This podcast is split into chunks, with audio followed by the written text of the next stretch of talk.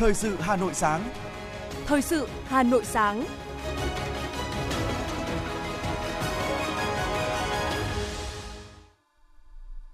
Kính chào quý vị và các bạn. Mời quý vị và các bạn cùng đến với chương trình Thời sự sáng ngày hôm nay, Chủ nhật ngày 30 tháng 10 năm 2022. Chương trình có những nội dung chính sau đây. Tổng Bí thư Nguyễn Phú Trọng thăm chính thức Trung Quốc từ ngày hôm nay 30 tháng 10 đến ngày mùng 2 tháng 11. Trong 10 tháng năm nay, kim ngạch xuất nhập khẩu của Việt Nam đạt trên 616 tỷ đô la Mỹ, tăng 14,1% so với cùng kỳ. Đến nay, Bộ Y tế đã gia hạn được hơn 10.000 giấy đăng ký lưu hành thuốc có hiệu lực đến hết năm 2022. Hà Nội tạm dừng cấp nước sạch sông Đà, khu vực Tây Nam thành phố từ tối qua. Phần tin thế giới có những thông tin Malaysia sẽ tổ chức tổng tuyển cử trong tháng 11 tới. Anh nới lỏng quy định với các nhà cung cấp thịt gia cầm. Liên quan đến vụ thảm họa dẫm đoạt trong lễ hội Halloween tại Seoul đã có ít nhất 149 người thiệt mạng. Con số thương vong có thể tăng lên khi các hoạt động cứu hộ vẫn đang được tiến hành. Sau đây là nội dung chi tiết. Thưa quý vị, nhận lời mời của Tổng Bí thư Ban chấp hành Trung ương Đảng Cộng sản Trung Quốc, Chủ tịch nước Cộng hòa Nhân dân Trung Hoa Tập Cận Bình, Tổng Bí thư Ban chấp hành Trung ương Đảng Cộng sản Việt Nam Nguyễn Phú Trọng sẽ thăm chính thức nước Cộng hòa Nhân dân Trung Hoa từ ngày hôm nay đến ngày mùng 2 tháng 11. Chiều qua, Ủy viên Trung ương Đảng, Bộ trưởng, Chủ nhiệm Văn phòng Chính phủ Trần Văn Sơn, người phát ngôn của Chính phủ, đã chủ trì họp báo Chính phủ thường kỳ tháng 10 năm 2022. Tại phiên họp, các thành viên Chính phủ đánh giá trong tháng 10 và tháng 10 của năm 2022, tình hình kinh tế, xã hội khởi sắc trên hầu hết các lĩnh vực với nhiều điểm sáng. Kinh tế vĩ mô duy trì ổn định, lạm phát được kiểm soát, chỉ số giá tiêu dùng bình quân tháng 10 tăng 2,89%, kim ngạch xuất nhập khẩu đạt trên 616 tỷ đô la Mỹ, tăng 14,1%, xuất siêu 9,4 tỷ đô la Mỹ. Các cân đối lớn được đảm bảo, sản xuất công nghiệp tiếp đà phục hồi, số doanh nghiệp thành lập mới và trở lại hoạt động trong 10 tháng là 178.500 doanh nghiệp, tăng 38,3% so với cùng kỳ. Vốn FDI thực hiện 10 tháng đạt 17,45 tỷ đô la Mỹ, tăng 15,2%. Bên cạnh đó, công tác an sinh xã hội tiếp tục được quan tâm. Từ tháng 7 năm 2021 đến nay đã hỗ trợ trên 87,5 nghìn tỷ đồng cho trên 55,26 triệu lượt người lao động và gần 851.000 người sử dụng lao động.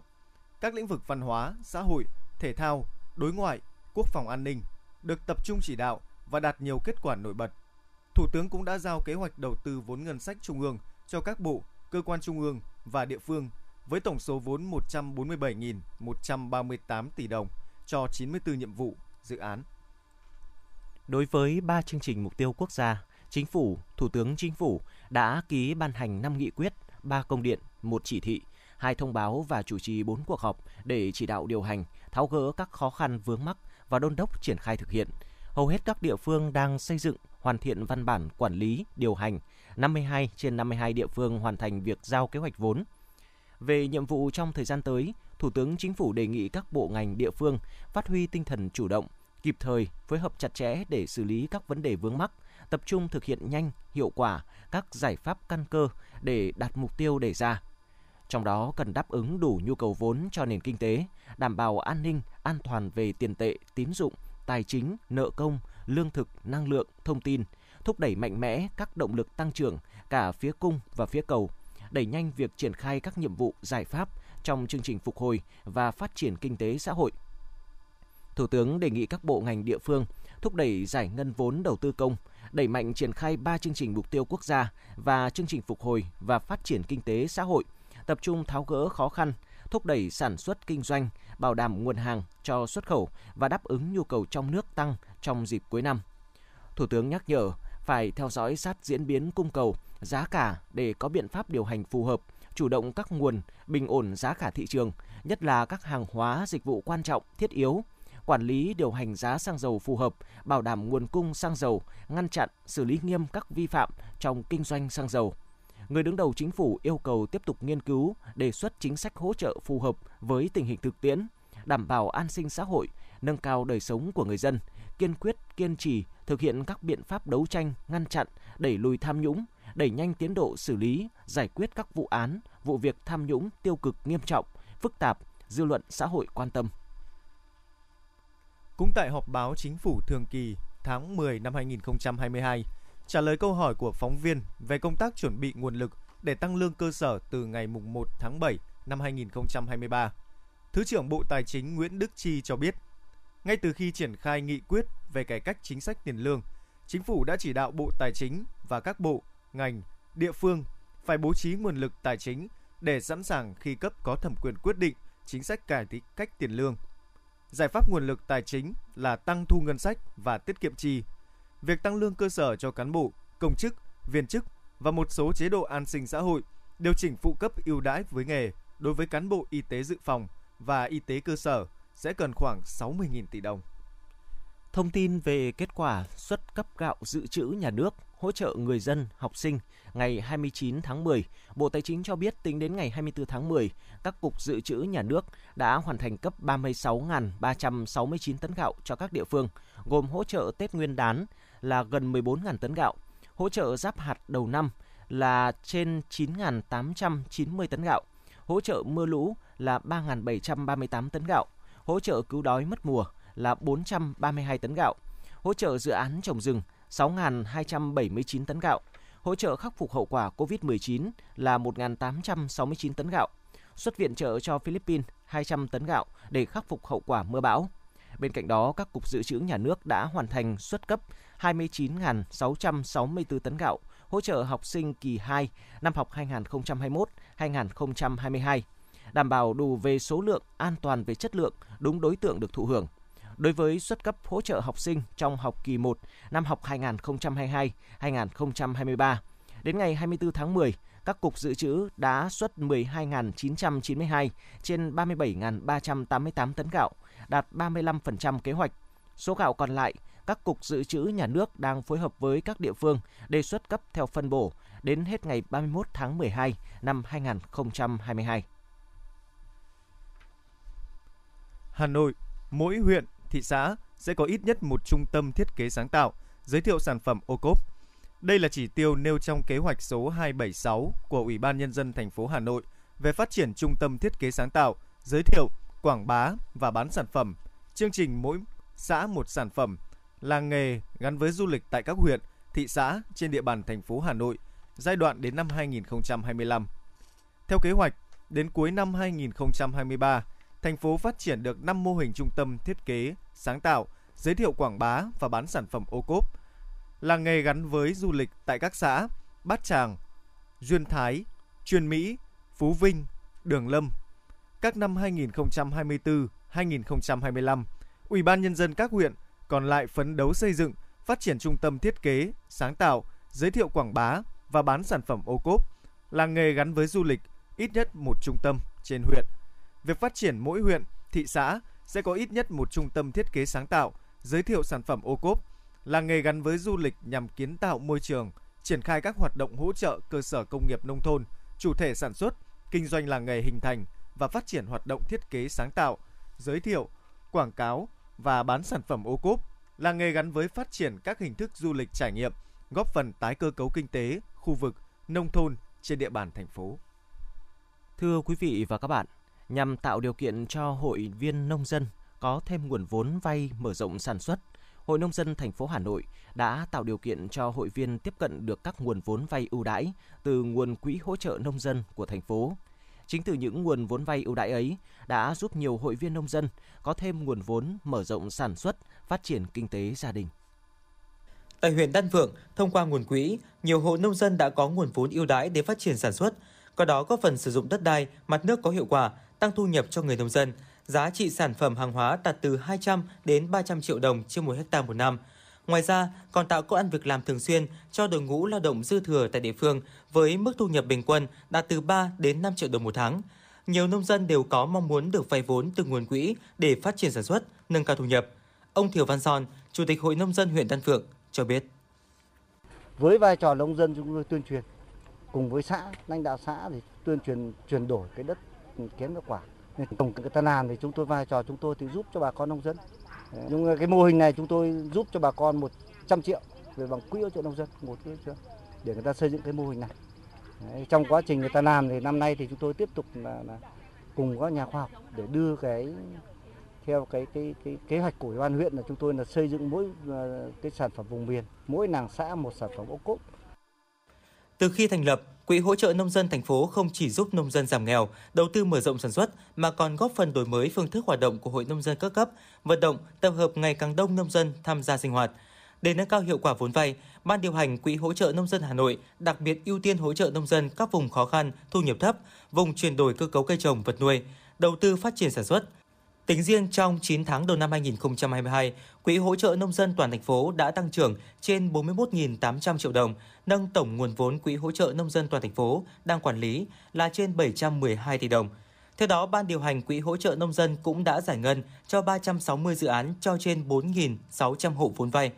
Ông Nguyễn Văn Trường, Chủ tịch Hội Nông dân huyện Ba Vì cho biết.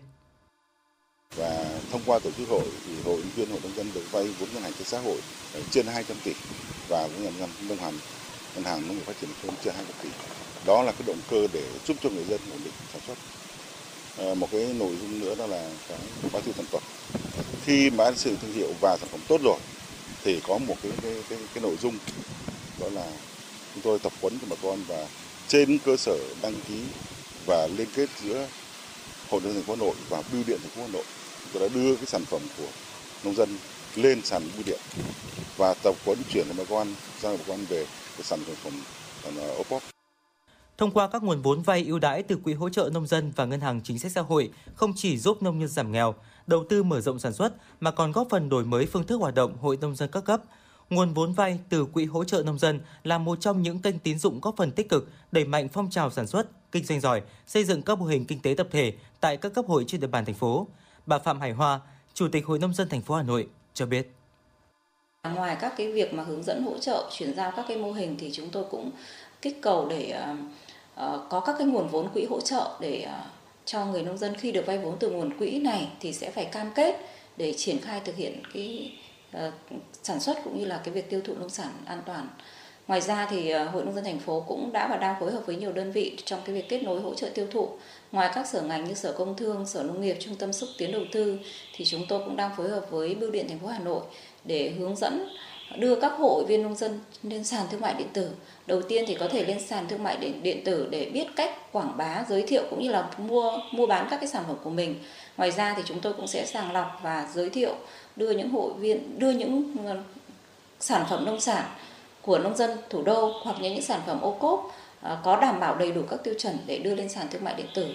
Nguồn vốn quỹ hỗ trợ nông dân đã góp phần tích cực và tạo điều kiện để các cấp hội thực hiện tốt việc vận động nhân dân phát triển kinh tế, nâng cao đời sống nhân dân, tăng thu nhập, tăng hộ giàu, giảm hộ nghèo, góp phần chuyển dịch cơ cấu kinh tế, phát triển các hình thức kinh tế tập thể ở nông thôn, tạo việc làm, thúc đẩy việc ứng dụng khoa học kỹ thuật, công nghệ mới vào sản xuất nông nghiệp. Trong thời gian tới, Hội nông dân thành phố Hà Nội sẽ tăng cường các hoạt động hỗ trợ nông dân, xây dựng và nhân rộng các mô hình phát triển kinh tế. Đồng thời, Hội nông dân thành phố Hà Nội đã chỉ đạo các cấp hội trong thời gian tới tích cực xây dựng, mở rộng nguồn quỹ hỗ trợ nông dân, qua đó góp phần xây dựng các mô hình chuyển đổi hiệu quả, hình thành các vùng sản xuất chuyên canh và đưa ứng dụng công nghệ cao vào sản xuất.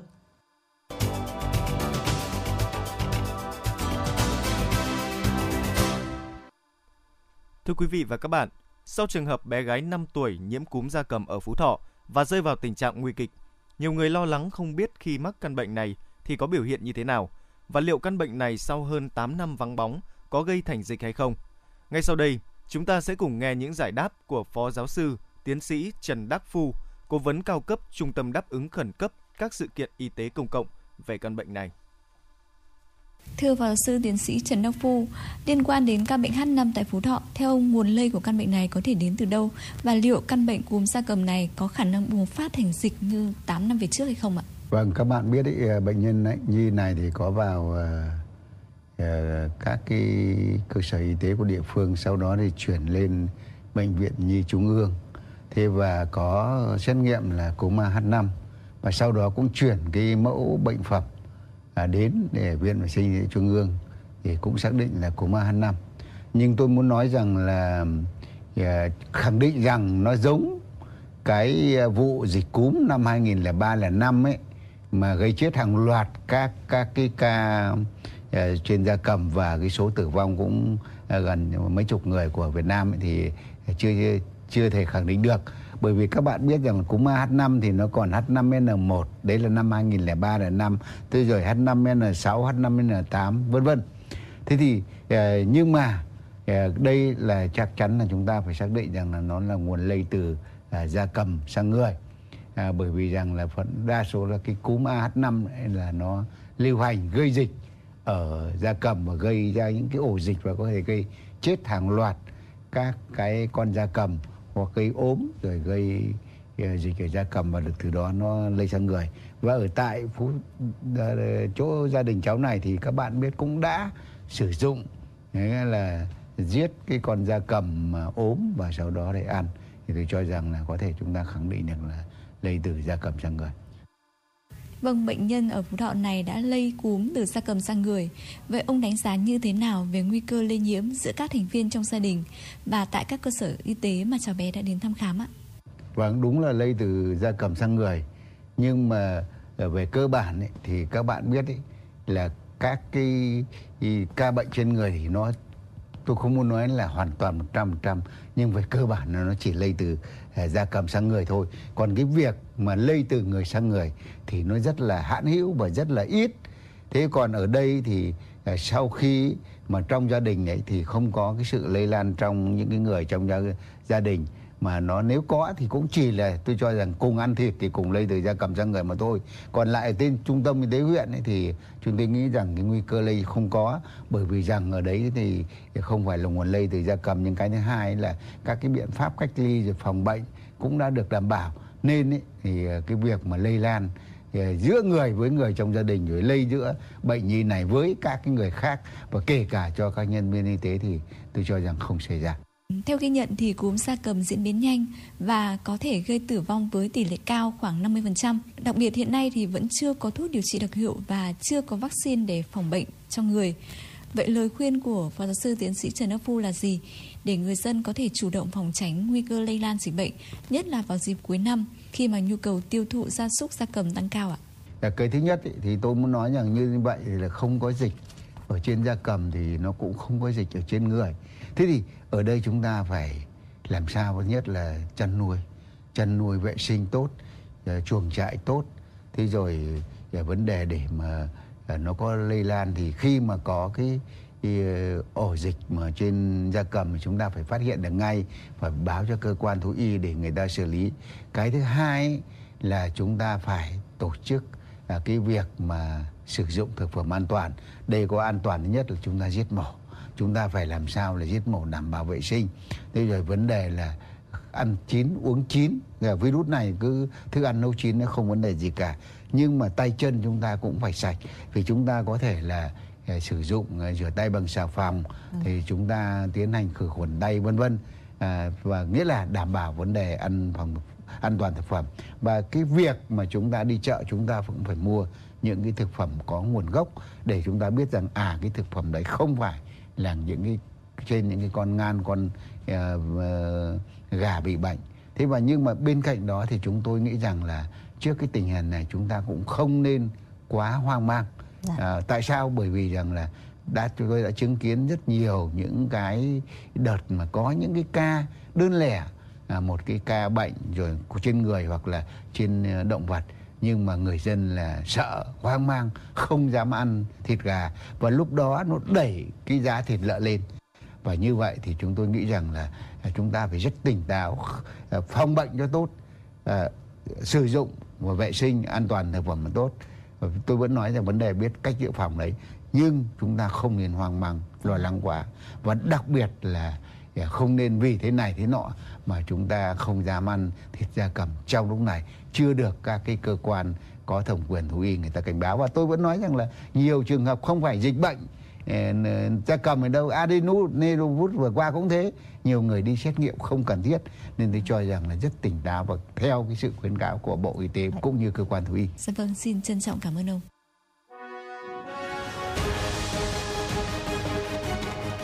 Thời sự Hà Nội, nhanh, chính xác, tương tác cao. Thời sự Hà Nội, nhanh, chính xác, tương tác cao.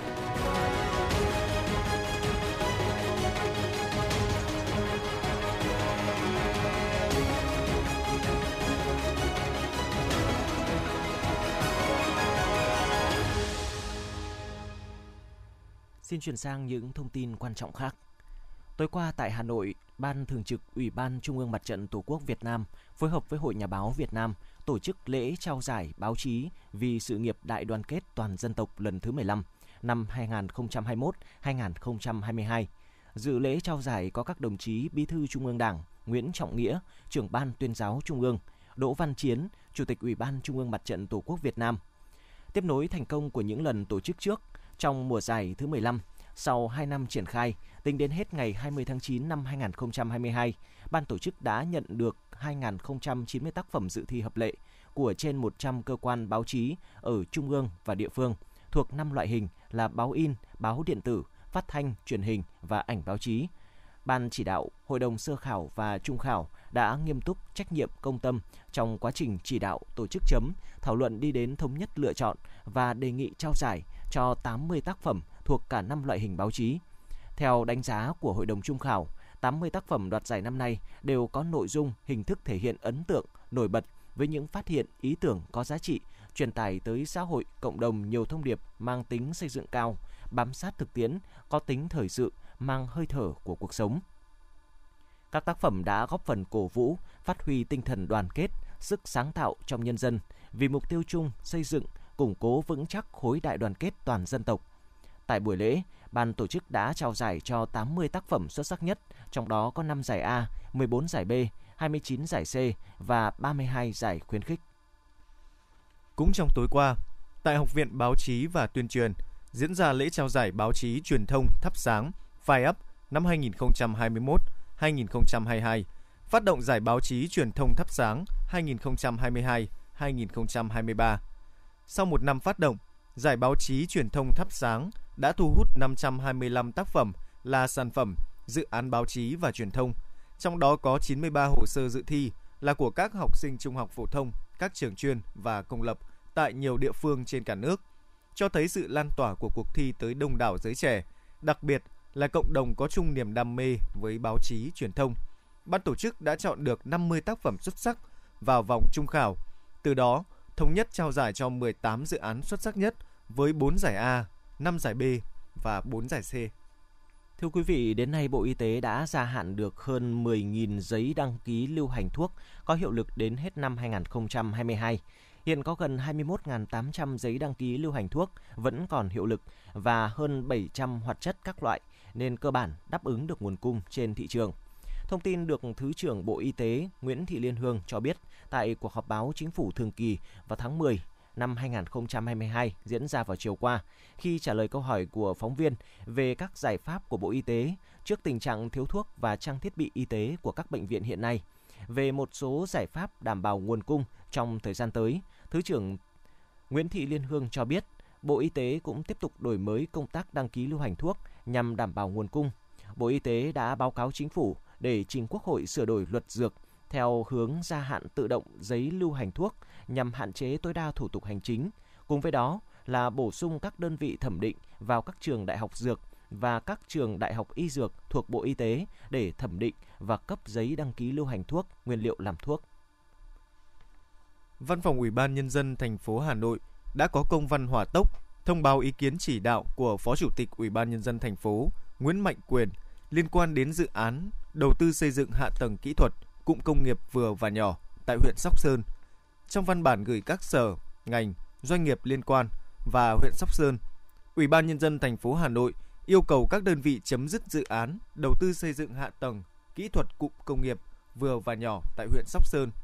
Ủy ban nhân dân thành phố Hà Nội yêu cầu các sở, ngành, đơn vị khẩn trương thực hiện các nội dung chỉ đạo nêu trên, có báo cáo gửi Sở Công Thương để tổng hợp gửi Ủy ban nhân dân thành phố trước ngày mùng 5 tháng 11 năm 2022. Từ 20 giờ đêm qua đến 15 giờ chiều ngày hôm nay, công ty cổ phần Viwaco sẽ tạm dừng cấp nước sạch sông Đà trên địa bàn khu vực Tây Nam Hà Nội để xử lý kỹ thuật. Cụ thể, công ty cổ phần Viwaco có thông báo số 1378 gửi đến khách hàng về việc tạm ngừng cấp nước để đấu nối kỹ thuật tuyến ống truyền tải nước sạch sông Đà giai đoạn 1 và giai đoạn 2. Viwaco cho biết, sau khi cấp nước trở lại, một số khu vực dân cư ở địa thế cao hoặc cuối nguồn có thể có nước sạch chậm hơn thời gian dự kiến. Do vậy, người dân cần tích trữ nước để sử dụng tiết kiệm.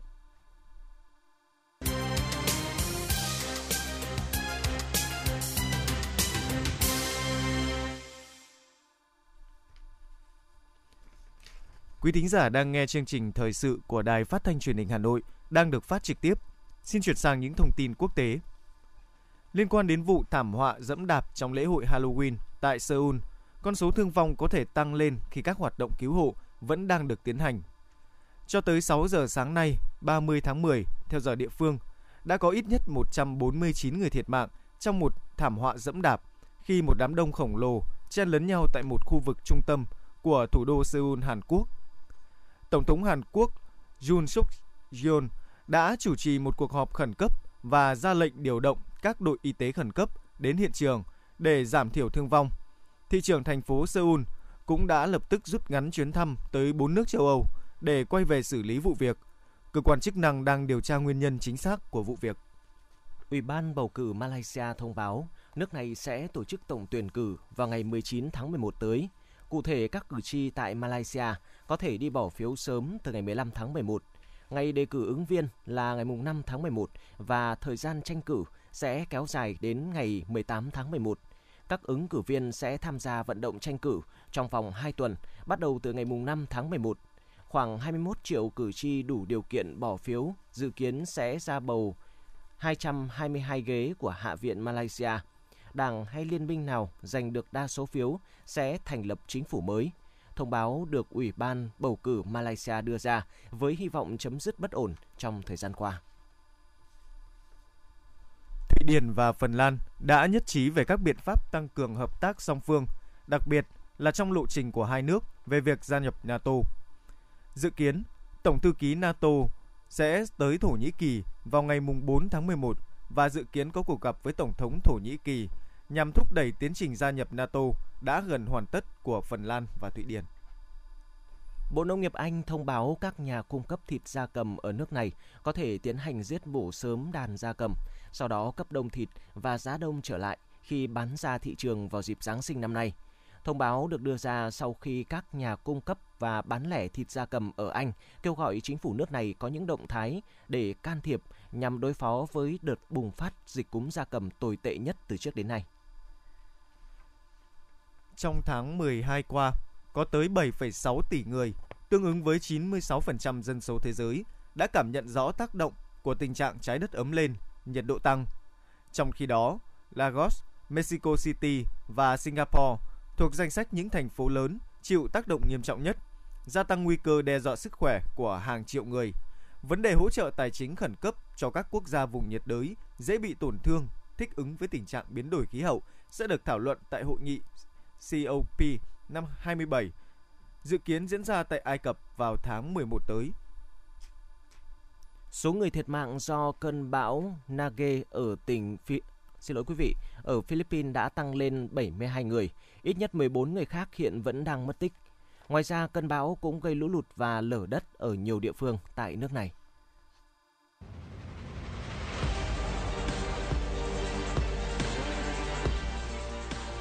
Bản tin thể thao Bản tin thể thao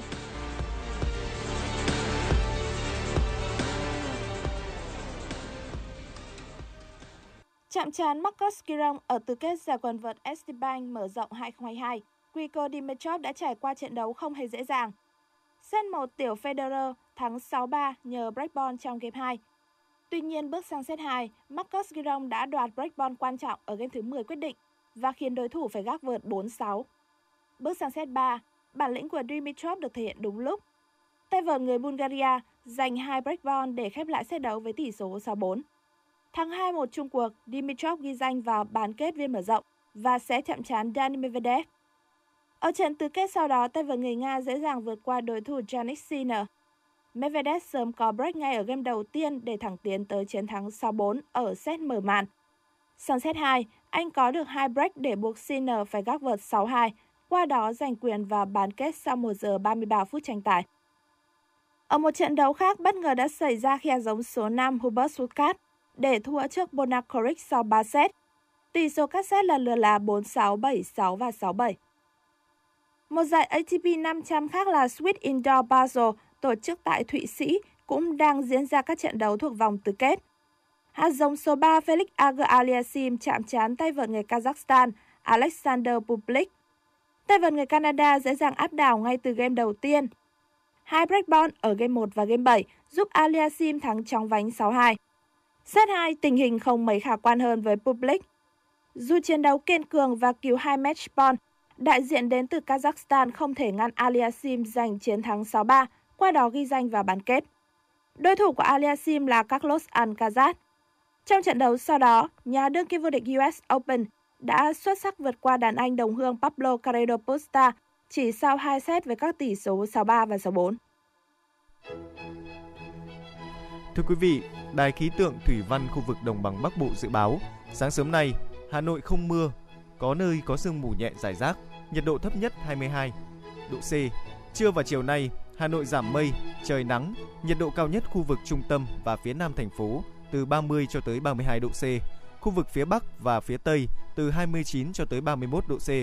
Do ảnh hưởng áp cao, lạnh lục địa tăng cường yếu, từ ngày mùng 1 đến ngày mùng 4 tháng 11, Hà Nội có mưa nhỏ vài nơi, gió đông bắc cấp 2, cấp 3.